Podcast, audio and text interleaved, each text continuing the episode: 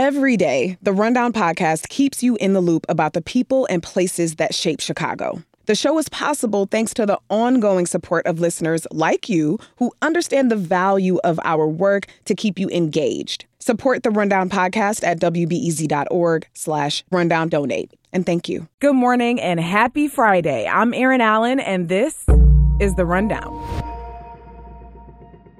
One of the first steps in the process of becoming mayor of Chicago is to meet with the outgoing mayor.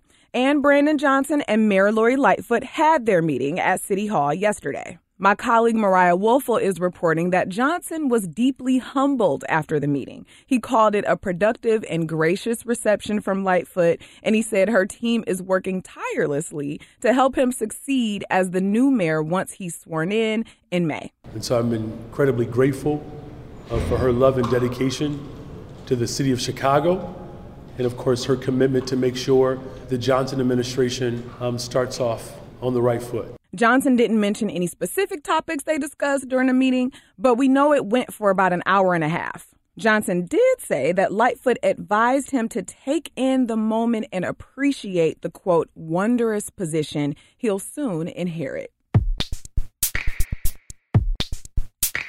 So, back in 2019, the Chicago Transit Authority launched a program called Refresh and Renew, and it included plans to make improvements to the system. And they just announced the latest part of that program more upgrades to the train system. They're going to be spending about $6.5 million this year, and that'll go toward improving 29 rail stations. The CTA says the work is going to happen at stations on seven rail lines and at two stations in the loop the work will include repairing concrete, replacing damaged signage, upgrading lighting, and power washing surfaces. You can find a list of the stations that are getting upgrades at transitchicago.com slash refresh dash renew.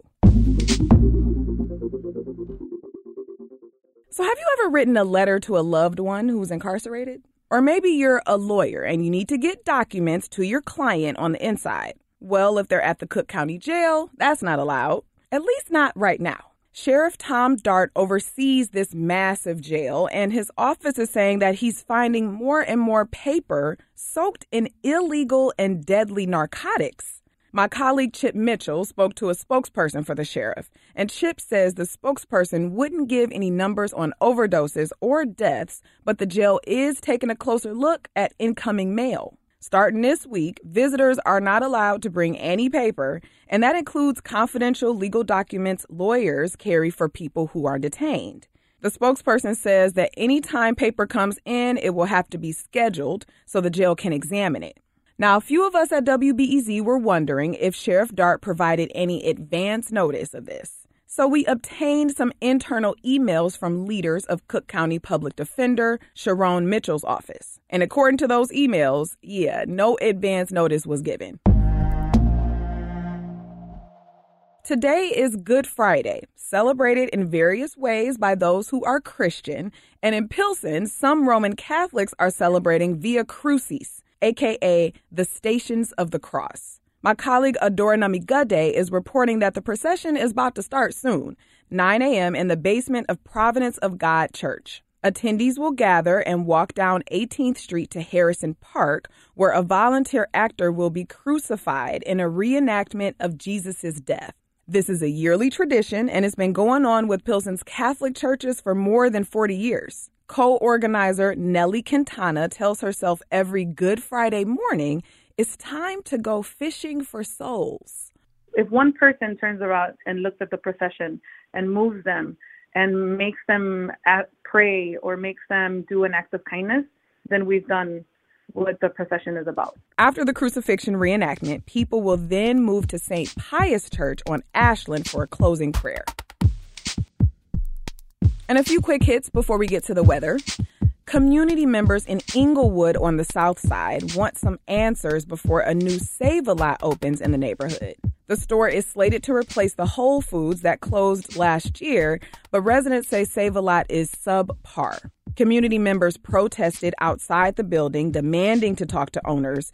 Right now, the store opening is delayed. And the Evanston City Council is once again making history. They unanimously approved cash payments from their reparations program. The program's expansion gives an option for eligible black residents to receive $25,000 each. The money comes from a $20 million reparations fund supported by cannabis sales and a real estate transfer tax. Black residents who lived in Evanston between 1919 and 1969 and their direct descendants are eligible to apply. As for the weather, it's a little chilly outside, but so sunny. High 30s right here in the morning, but going up to the high 40s this afternoon and clear skies all day. Over the weekend, it's just as sunny with highs in the upper 50s. Spring is springing, and I'm here for it. And that's it for now. Later today, I'm talking with the hosts of another new podcast here at WBEZ. And you may have heard of it. It's called When Magic Happens. Black women from different generations chatting about everything from maternal health to hair. We're going to talk about getting vulnerable in public and the magic of getting black women in a room together. There's certain things you don't even have to explain. Like um, when we came in today, Jennifer didn't want to sit her purse on the floor. I noticed that. I'm like, Jennifer, that's gonna stop your money from flowing. And then Let me tell you, they're thoughtful and they're hilarious. You can listen to that today at 2 on The Rundown. I'm Erin Allen. We'll talk to you then.